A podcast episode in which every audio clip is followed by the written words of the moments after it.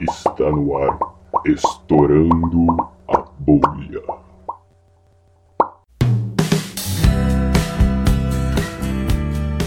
Professora, falando da, agora da parte de, da pós-graduação, como que foi sair da física e entrar de cabeça mesmo na área de geofísica nuclear, no mestrado e a experiência com as novas matérias e essa nova área do conhecimento que a professora abriu. Então, aí, como eu falei para vocês, no, durante a graduação eu já fui fazendo várias disciplinas que seriam disciplinas de nivelamento, que os alunos da pós-graduação é, praticamente tinham que fazer.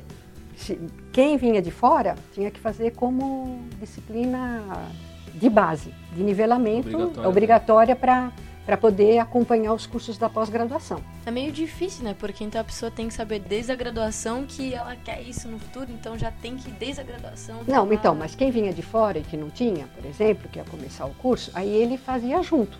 Tinha que E refazer. durante a pós, Refazer ele tinha as matérias da graduação. Caramba, aí ficava É. mais pesado ainda. É, era bem pesado o nosso curso de pós-graduação. Eu imagino. Uhum. Bem, Sempre mais condensado, Aí, eu acho que a né? professora Mais tem que fazer matéria na geologia com a graduação de lá, talvez? É, no mestrado não fiz, É, fui fazer só no doutorado. Doutorado. No mestrado, é, o meu trabalho de iniciação científica foi com espectrometria alfa. Então, Nossa.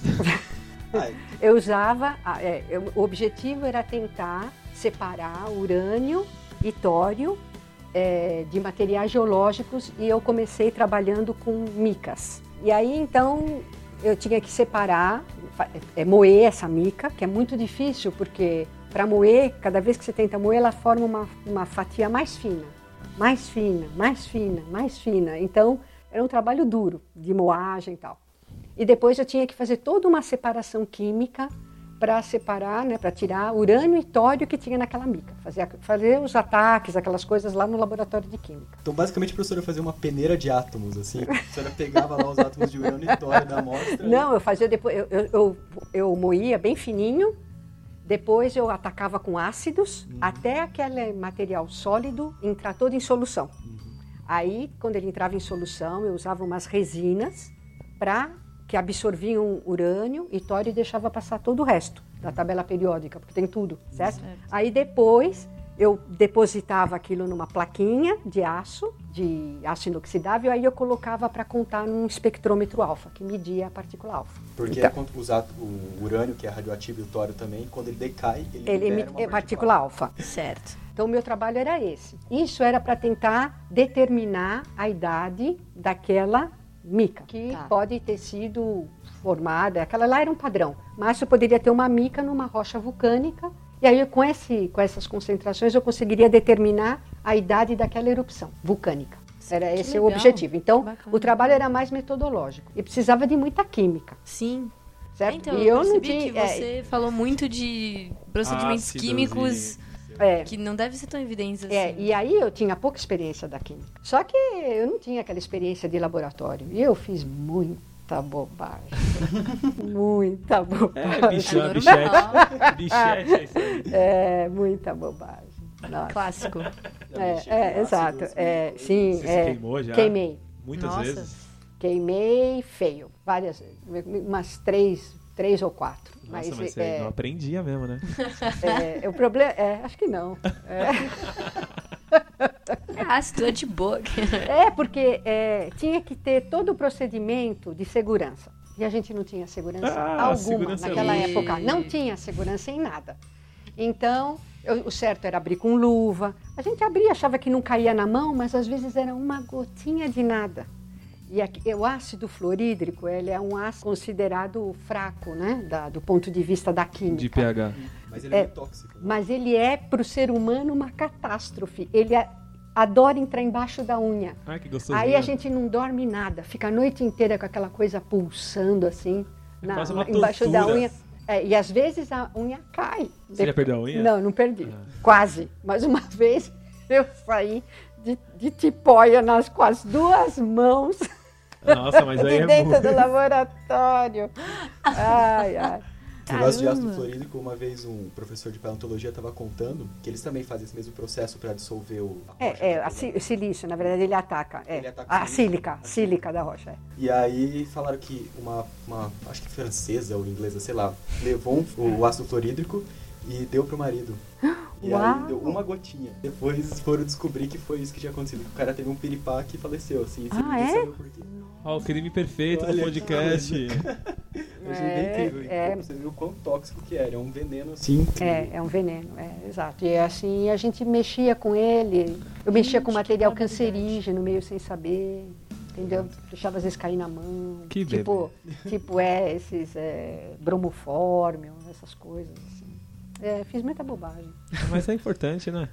É, mas hoje em dia a gente não deixa os alunos fazerem, não. Ah, mas é Ah. legal quando a gente faz. Não. Eu gostaria de perder uma unha. Minha unha é mó feia já. Então, ó, pega aquela porta ali e fecha no seu dedo que vai dar certo também. Pra que Não, ácido? não, não. Hoje em, dia, hoje em dia a gente tem essa, esse conceito de segurança Ah, né, nos forte. laboratórios. É, mudou É totalmente. muito forte, mas Tem que ser. tem que ser, com Tem que certeza. ser. Mas não seria só estar com a roupa adequada, óculos, luvas, essas então, coisas. e- exato, mas a pronto. gente não tinha essa instrução. Não, não davam pra vocês? Então, É, abre não. esse pote aí, tá de Nada, boa. não dava. A gente não, respira, a tá? gente não tinha um, um técnico que cuidasse do laboratório. de- talvez até tivesse nos laboratórios de química. Nossa. Mas, sabe, eu andava, por exemplo, com reagentes no carro. É, é, é, por exemplo, é, é, é, é, Então, é complicado pensar nisso, mas quando você vai pensar que nem a, a Marie, Marie Curie, que mexia, Curie, Curie. Que mexia com material radioativo, a exposição é um negócio muito pesado e não tinha nenhuma proteção nem nada. nada, nada. Não, e o- é, os é. relógios lá que brilhavam no escuro, que as Que o mulheres tinham que fabricar. Ah, é, então. É, isso- Todas Ser elas morreram de câncer também. Então, toda vez que você tá numa área que tá crescendo ainda, que o pessoal não tem muita noção de segurança, você tá sujeito, sujeito, a essas, é. essas situações mesmo. É. É complicado. Mas você acha que não daria hoje em dia pra gente com segurança manusear esse tipo de Sim, negócio? pode. Os alunos, os, os alunos manuseiam. Ah, tá. Eles fazem tudo, só que com, Com segurança. segurança. Tem Bota que um ser. óculos, bota a luva. Você veja um aluno sem luva no laboratório, fala, pelo amor de Deus, não deixa nem ir de chinelo, não pode. Não. Mas a gente não tinha ninguém para assim, Pra fazer orientar. muito essa instrução. A minha orientadora, que era a professora Marta, ela viajava muito na época. Então ela não estava com a gente presente o tempo todo no laboratório. Então, eu e Fernando Brenha. Aí, ah, Fernando. eu tinha um Brenha. parceiro. O Fernando Brenha já perdeu a unha, tenho certeza.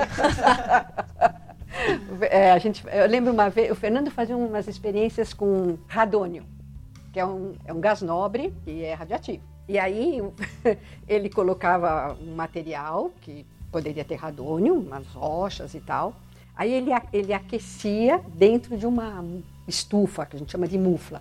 E aí aquele, aquele material ficava incandescente o vidro. E um dia, né, ele estava demorando lá para ele fazer o experimento, a gente abriu a mufla. E a gente, imagina, abriu uma mufla numa temperatura que estava mais de 600 graus. Eu e ele, a gente olhou a mufla e, ah, lá dentro e estava o vidro incandescente. Igual aquele dos A Simpsons. gente, a gente fechou a mufla e estourou Lá dentro. lá dentro. Se aquilo tivesse estourado na nossa, a gente, tinha, a gente tinha se arrebentado ali. Porque os cacos, aquele negócio quando explodiu, É só a temperatura do Nossa. negócio, 600 graus. foi, acho que a maneira, foi o um fato dele abrir ou radioativo, fechar, né? deve Choque ter entrado, foi um choque térmico, é exato. Então a gente fazia cada Nossa, coisa. isso, vocês correram um perigo. Corremos. Isso Só era faltou explodir o laboratório isso- inteiro, aquilo né? era viver Nessa- perigosamente. Se- Vocês não iam perder só a unha nessa. Piratas do- Nossa É. senhora. As Eu aventuras de Leila e É, Fernando. era aventuras no laboratório de geofísica nuclear. É. É, exato. Uma coisa importante da gente falar, acho que pro pessoal e até pra gente mesmo, o que faz um elemento ser radioativo? O que que, por que que É urânio é radioativo? O que você falou, o radônio? É, é, exato. É, que- Então- por que, que ele é radioativo e, por exemplo, o hélio não é, hidrogênio não é? É, Sim, então, é uma questão do, da, da distribuição de prótons e nêutrons dentro do núcleo. né? Então, em geral, os átomos são grandes, como urânio, como tório, o que, que acontece? São a gente tem a instáveis. força forte, que atrai partículas, né? independentemente da carga, e a gente tem a força de eh, repulsão colombiana.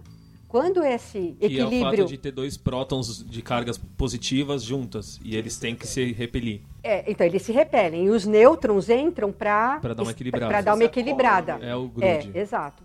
Só que a força nuclear forte, ela, ela decai rapidamente com a distância, enquanto que a força de repulsão colombiana, ela tem um raio de ação é, Maior. Então é isso com que faz. Então, se começa a aumentar muito, aquele núcleo, já a força nuclear forte, ela não é suficiente para manter juntos dois prótons que estão distantes. Aí então ele vai se desintegrar para chegar numa configuração mais estável.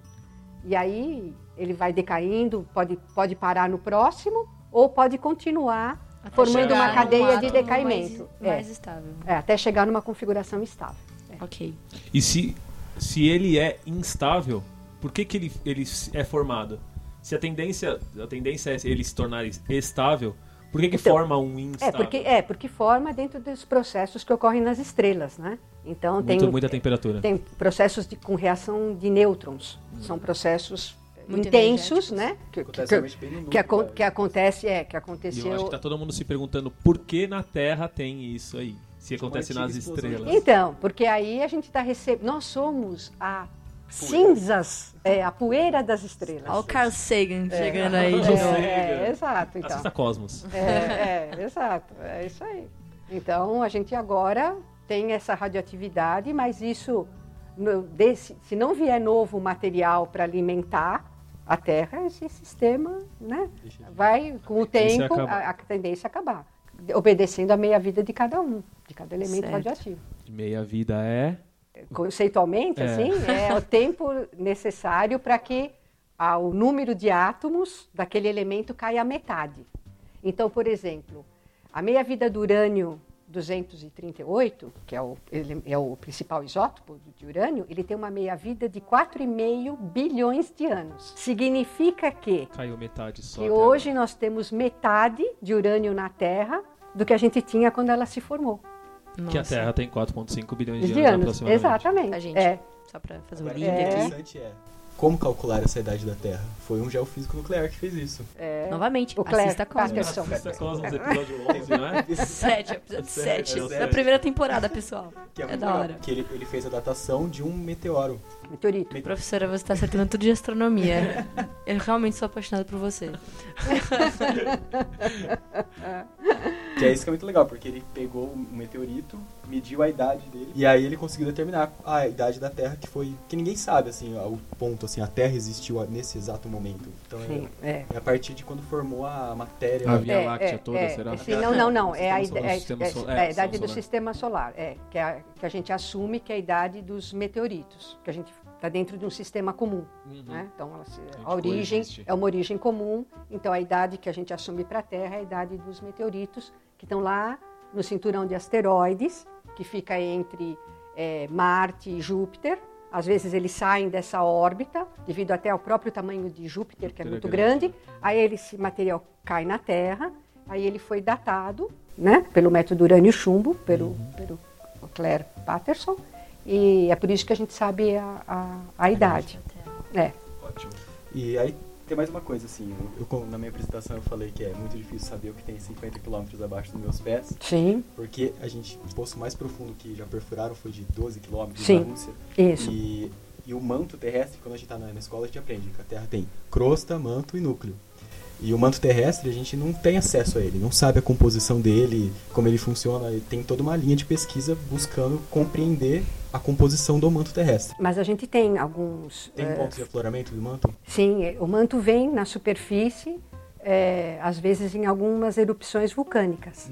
Então, quando eles vêm, eles vêm junto com a rocha, né, o magma que estava fundindo dentro do manto e que a fusão não estava completa, porque lá no manto terrestre nunca funde completamente, porque ele é imenso.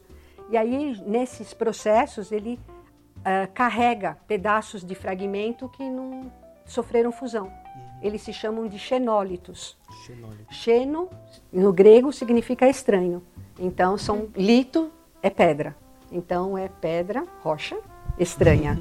certo? É. Então, elas são verdes. Eu lembro uma vez que eu perguntei para os alunos na disciplina que cor que vocês acham que é, que é o manto? Aí todo mundo laranja, falou laranja, laranja. Eu falei, gente, laranja. Aí eu levei lá o meu xenólito, lá de. Eu tenho vários, mas o meu favorito é o de Fernando de Noronha, é, que eu peguei lá. Se um dia vocês forem para lá, é, Eu já fui pra lá. E eu não peguei um xenólito. Não! Nossa! Isso, isso é muito Você não grave! pegou o xenólito. Chutou o xenólito achando que era pedra. Falou, é uma pedra. Verde. É, exato. Lá tem lindos fenólitos, na ilha de São José. Você não chegou a ver um lugar que tem disjunções colunares? Bem bonitinhas, que você anda até em cima. Sabe o que é disjunção colunar? Não. Não? Disjunção colunar é uma estrutura que se forma quando a rocha vulcânica resfria. Ela pode ser vulcânica ou subvulcânica, às vezes um cio e tal. Ela forma hexágonos quando ela se resfria. Até na Islândia tem muito, eles chamam que é escada de gigantes, porque elas são bem, bem grandonas, são hexágonos. Elas, é, porque quando resfria, né, a- ocorre a contração e aí ela quebra nesse formato. Né, por um problema térmico de distribuição de temperatura Nossa, nos mas um corpos. hexágono. É um hexágono Um perfeito. problema térmico. Isso um que problema. problema mais bonito, né, gente? E aí, falando sobre o manto já, o seu trabalho recente busca entender a composição geoquímica do manto durante o processo de abertura entre o... É o Atlântico e é, a abertura do Atlântico separando a América do Sul África. Aham. É, então. Aí eu comecei a minha iniciação científica na espectrometria alfa, gostando de radioatividade. Aí a minha orientadora, que era a Marta, me propôs então trabalhar com um método de sabia que eu gostava de laboratório, embora eu fizesse aquelas bobagens. É, me propôs eu fazer uma utilizar uma metodologia que estava assim é, era o top na época que se chama análise por ativação neutrônica onde você é, coloca a sua amostra num reator com fluxo de, de nêutrons você induz a radiação porque ela, você bombardeia a amostra com nêutrons os átomos os núcleos dos átomos como o nêutron ele não tem carga ao ele é, Se chocar. se chocar com o núcleo do átomo, ele conseguia, consegue muitas vezes penetrar, o átomo fica instável, em geral ele emite uma partícula beta, e aí ele emite também radiação gama.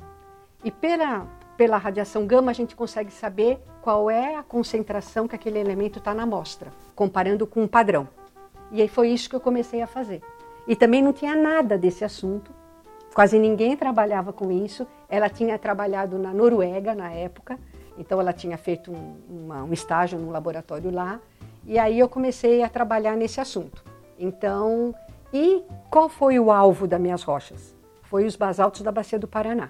Então foi quando eu comecei a trabalhar na Bacia do Paraná, que foi em 1980.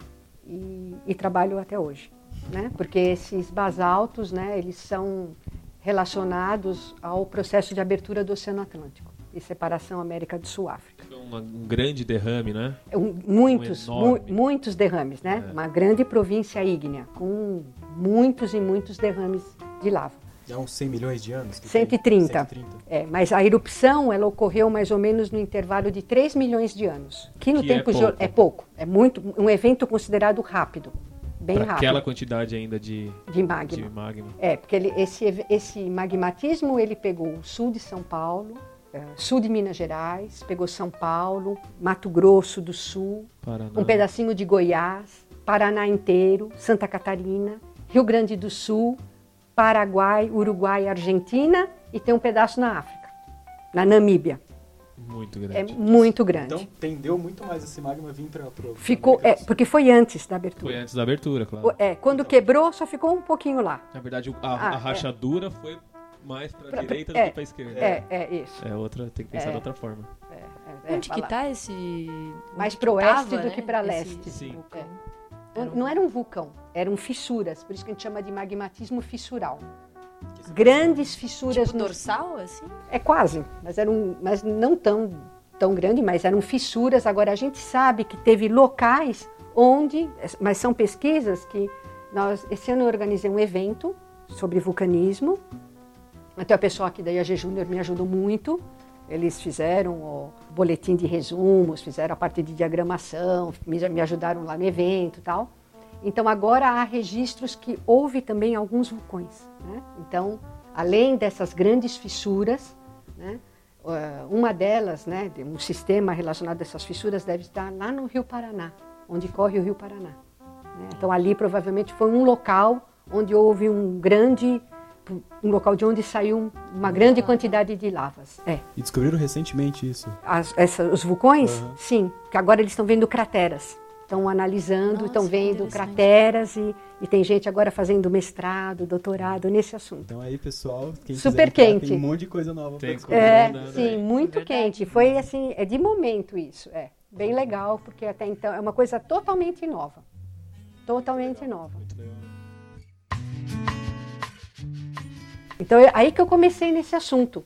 Então o meu trabalho de mestrado foi mais assim é, metodológico para colocar a rotina dessa ativação com nêutrons para determinar uma série de elementos que são traçadores dos processos geológicos que ocorrem na Terra. Nossa. Né, traçador do processo vulcânico. Então, o que, que aconteceu no manto? Como é que ele fundiu? Como é, foi para uma câmara magmática? O que, que aconteceu com aquele magma lá dentro até ele vir para a superfície? Então, eh, foi mais metodológico. Aí, já no doutorado, eu já tinha experiência, já, já tinha a parte analítica bem desenvolvida. Aí eu fiz mais a parte, digamos, de interpretação da gênese das rochas. Aí eu comecei a aplicar mais, foi aí que eu precisei voltar e fazer geologia. Porque aí eu comecei com a parte mais da geológica do, do- da minha Do pesquisa. assunto. É, porque até então era uma parte mais da física, da geofísica nuclear. Não importava muito a rocha e sim uma, É, o- é, desenvolver A um método. por trás. Desenvolver um método, é, um método analítico, né, para isso. E tem, nossa, e também foi, como vocês dizem, não sei, punk. Foi punk. Foi punk. Foi Punk punk, porque é assim, a gente irradiava as amostras, aí já não era mais o meu colega Brenha, porque o meu colega Brenha foi Perdeu a unha. é, foi fazer outra coisa. É, é, aí eu trabalhava com um rapaz que traba, trabalha até hoje no Observatório Nacional, lá no Rio de Janeiro, se chama Mauro. A gente irradiava as amostras lá no reator, no IPEM. Aí a gente pegava as amostras, a gente, é, em vez de colocar num castelo de chumbo, porque elas estavam super radioativas, a gente colocava numa caixa de madeira. Tapoé. Punha no meu carro E e levava. levava para o Instituto de Física. Aí eu fazia as medidas no espectrômetro gama do Instituto de Física. É, Era só atravessar a rua ou ainda não? é, é, é, não tinha o IAG aqui. Então, tinha que andar bastante. É, não, era o IPEM, sabe onde é que é o IPEM? O IPEM é aqui embaixo. Então, era do lado da física, então dava para ir a pé se quisesse. Ah, Mas- do IPEM. Pensei que era do IAG. Não, não, lá. não, não. Eu- mas o IAG ainda era na Água Funda. Centec. Ainda era lá no Centec, é. Aí a gente ia para a física, só que o pessoal da física liberava o equipamento para a gente usar só à noite. Quando eles terminavam tudo, é que a gente podia entrar. É pra não correr risco, né? É, não, porque eles não queriam que atrapalhasse o trabalho deles. Tá. Aí quando a gente chegava lá, eles tinham mudado o amplificador, a fonte de alta tensão. Aí a gente tentava saber onde estava e não achava. Bom, conclusão, o trabalho estava sempre errado. A gente não conseguia eh, reproduzir, a fazer o experimento funcionar no mestrado, né, quando eu estava implantando o método. Aí eu falava lá com o pessoal, né, que era do acelerador linear. Ficava lá, no, então a gente ficava a noite inteira lá, trabalhando lá. Depois de dia, não ia dormir. Tinha aula da pós-graduação. Que delícia. É, aí pegava o carro, E ia eu pra reclamando. Água Funda, dirigindo lá. Tinha época que parecia que eu estava flutuando. assim. Era um zumbi andando. Pra que carro? Vou voando pra Centec aqui. Chegou um dia que não dava nada certo, aí eu peguei e fui, é, resolvi falar com um, um chefe lá no IPEM para ver se eu podia fazer o trabalho lá, porque eu achei um, que ele tinha sido orientador de um trabalho na química parecido, só que tinha determinado, fe- feito análise por ativação, esse método aplicado não em rocha como eu, mas no mineral apatita. Só que a apatita ela tem um conteúdo alto dos elementos que são esses indicadores para nós dos processos geológicos. Aí ele falou, olha, você vai em frente. Você veio aqui sozinha e ele era uma pessoa assim muito um gênio muito forte, um pouco difícil de lidar. Aí eu comecei a trabalhar no IPEM, fazer o meu trabalho de pesquisa no IPEM. Aí o meu trabalho deslanchou, porque enquanto que eu fiz na física não deu nada certo, nada, nada, nada. Mas a gente era perseverante. entendeu? Brasil, né? Tem- é, e tem que Ei, ter, né? FUSP. É, tem- Ah, mas o mais importante é que a professora não desistiu e continuou, né? Assim, é, Claro, então, é Porque exato. isso Nossa, deve dar muita vontade de desistir alguma hora, Sim, né? Quando não é. dá nunca certo, né? É, sim. Se só com Lab 1 dá vontade de desistir, imagina com... Nossa, o lábio. Nossa, Lab 1. é, exato. Imagina com É, o mesmo tá. experimento dando errado depois de 50 vezes. Exato. Aí eu fiz o meu mestrado lá. Aí lá eu comecei a ter mais essas noções de segurança, porque lá todo mundo trabalha com radioatividade. Então, quando eles viram a minha caixa de madeira, eles quase me mataram, certo? Quase me mataram. Aqui. É, imagina, né? eu estava tomando toda a radiação que tinha lá dentro, né? É, então aí lá que aí comecei a usar luva, né? Aí tudo com blindagem de chumbo. Então foi só no mestrado que você começou a ter, na verdade, uma orienta- orientação adequada para esse sim. tipo de Uns experimento. três anos Sim. de radiação. É, aí- Só isso. é, é. Não, mas é que a da iniciação científica era ambiental. Aí É, não tinha problema, né? Na iniciação Bom. científica o problema era a química, os Ah, os ácidos, ácidos. as coisas. Ok. É. Os negócios de 600 No graus mestrado, é, é, é, cara. é, isso, é, exato, é. É, aí o doutorado foi isso, foi aí que eu fui procurar geologia, né? E tenho amigos lá até hoje, né? E lá na geologia todo mundo tem apelido, né? Eu também tinha, obviamente. É, meu apelido era Xenólita. Ah, é. Tinha que É, ser, né? É, exato. Eu era o corpo estranho lá, né? É, Xenólita da Xenólita, turma. Você não era é. verde, não? É, mas eu achei ter um bom apelido. E às vezes eu encontro Ah, al- legal. algu- alguns colegas da minha turma, oi Xê. Oi, Xê. É o apelido Xê, do vem cá. É, oi Xê, Xê, chega é, aí. Oi Xê. É, Agora não é mais Leila, é Xenólia. é, Xenólita. Estamos aqui com a xenólita. Você tem aula com a Xenólita? Legal.